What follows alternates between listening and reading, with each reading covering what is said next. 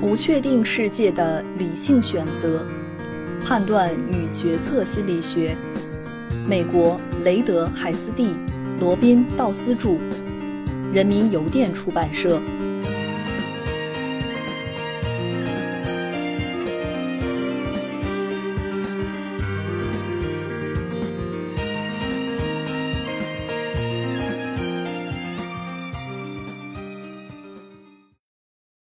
第一章第四节：从最黑暗的精神分析和行为主义到认知。本书所讨论的绝大多数研究都是在过去的半个世纪内完成的。为什么呢？因为在二十世纪五十年代前，心理学有两个流派主导：精神分析理论和行为主义。他们在二十世纪早期大为流行。但这两个学派没有一个将思维看作决定人类行为的重要因素。精神分析理论最关注无意识需求和欲望，即使是防御机制，也被认为在很大程度上是无意识的，个体几乎觉察不到它们。通过防御机制，人们将无意识冲动转换成被社会所接受的行为或者神经质行为。尽管在某些情境下，人们仍旧会教条地接纳精神分析理论，但由于它无法解释二十世纪中一个重要的精神病——纳粹主义，所以人们对它的质疑也就越来越多。精神分析理论对纳粹主义的解释是：那些犯下弥天大罪的纳粹领导人一定具有该理论提出的某种病态。另外，这些病态还与童年时期的病例和精神创伤有关。根据精神分析理论，一个人成年后表现出异常，关键在于其童年期所受的精神创伤。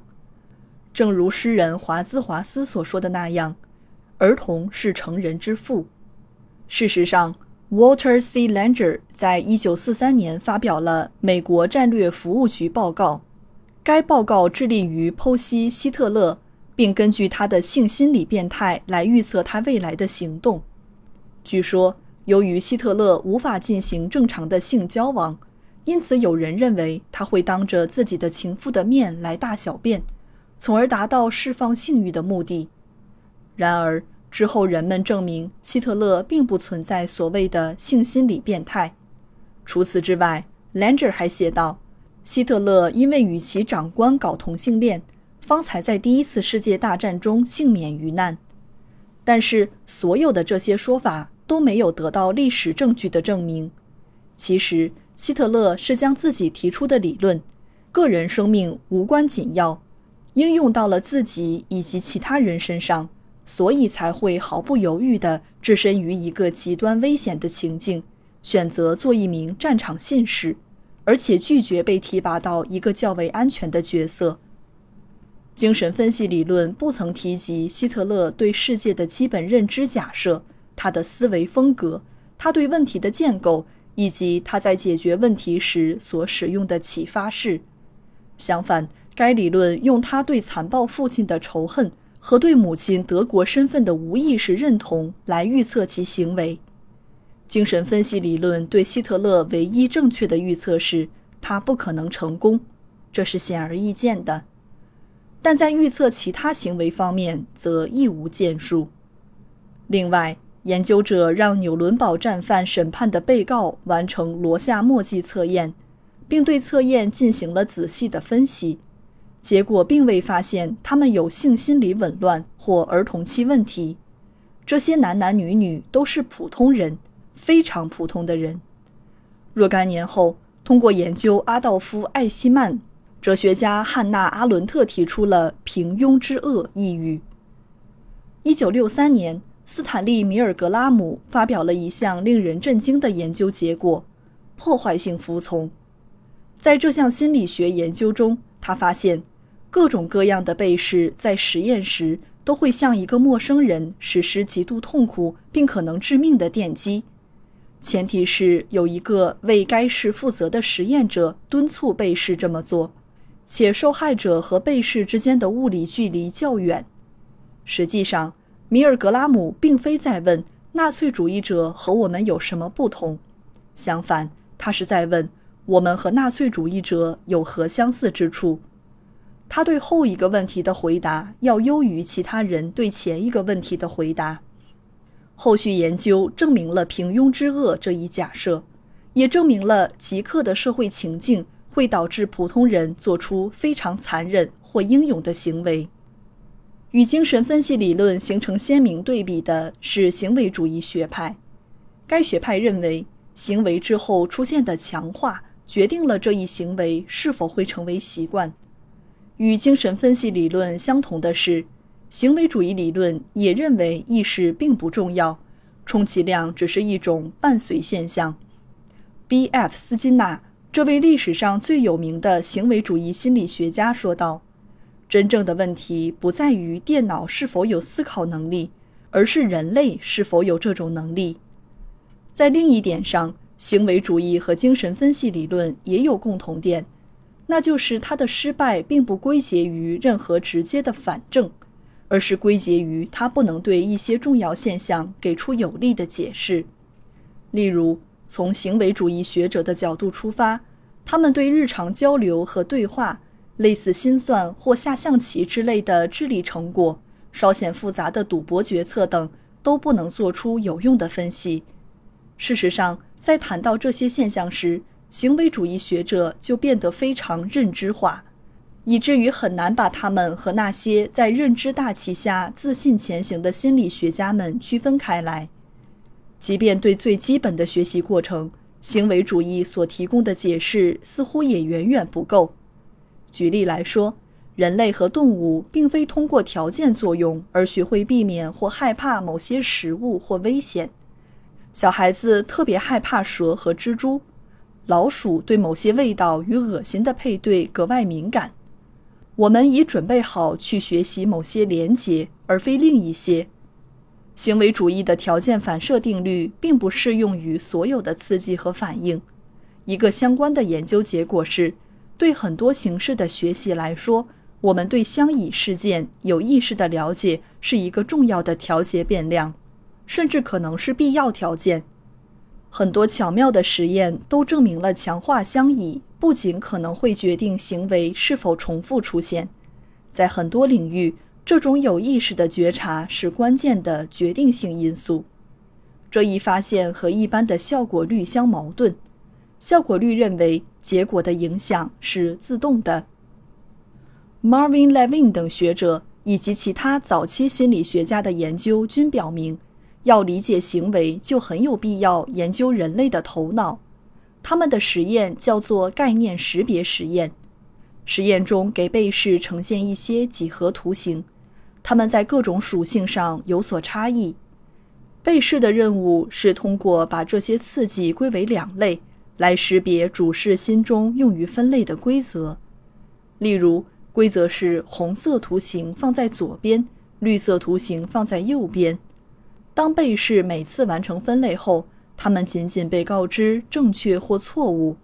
当他们的分类连续正确后，就认为他们已经正确识别了概念。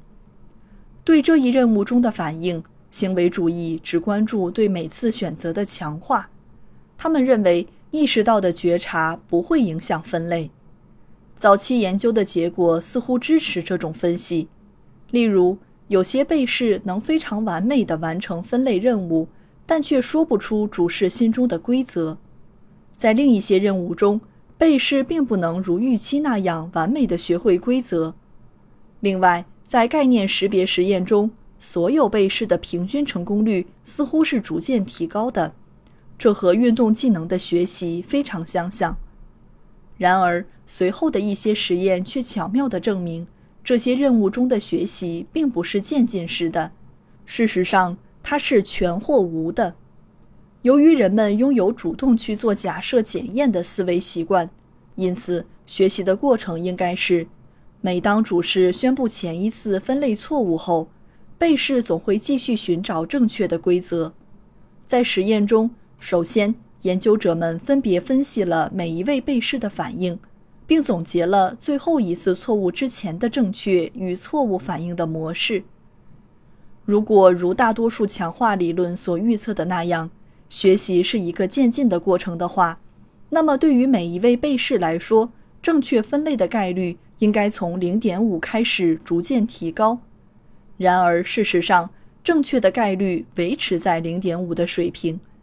之前研究者所发现的概率递增的现象，只不过是人为导致的，因为研究者将所有被试的反应求了平均，而实际上他们是在实验中不同的时间点上正确识别了概念。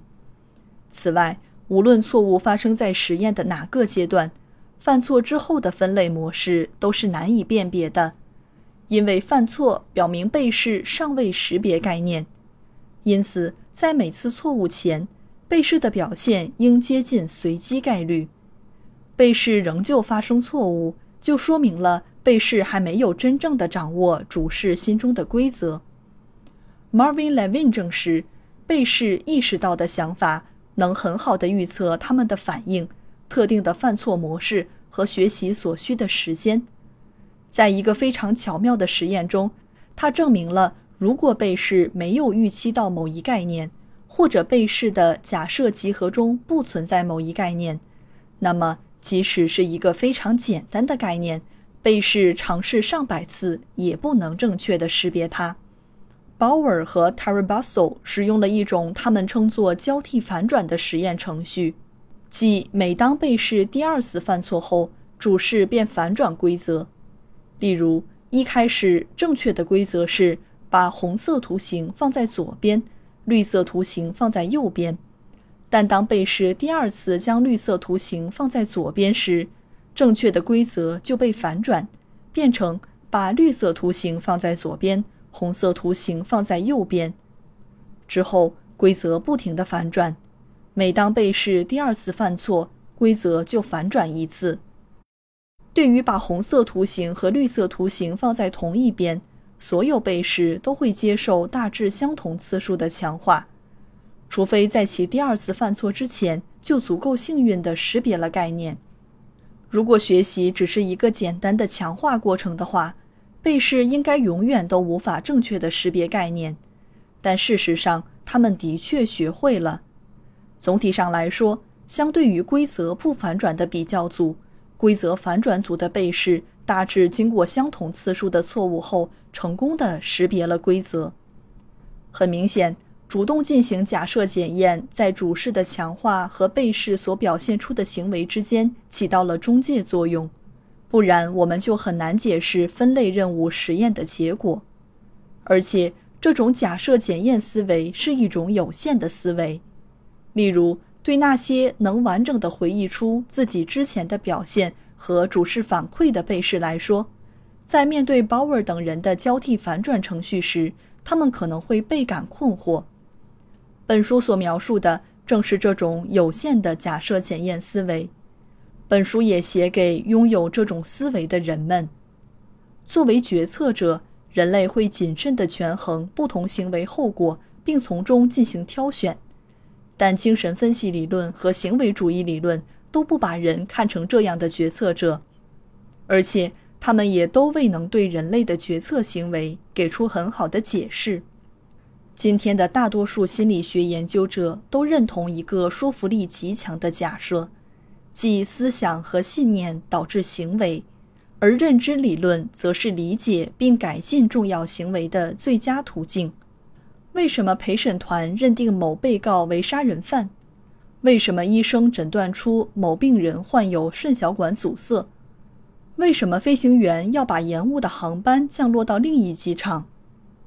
如果想知道这些问题的答案，最佳途径便是了解他们在决策之前是怎样想的。本书正是利用这些认知科学概念，来更好地理解人们的判断和选择。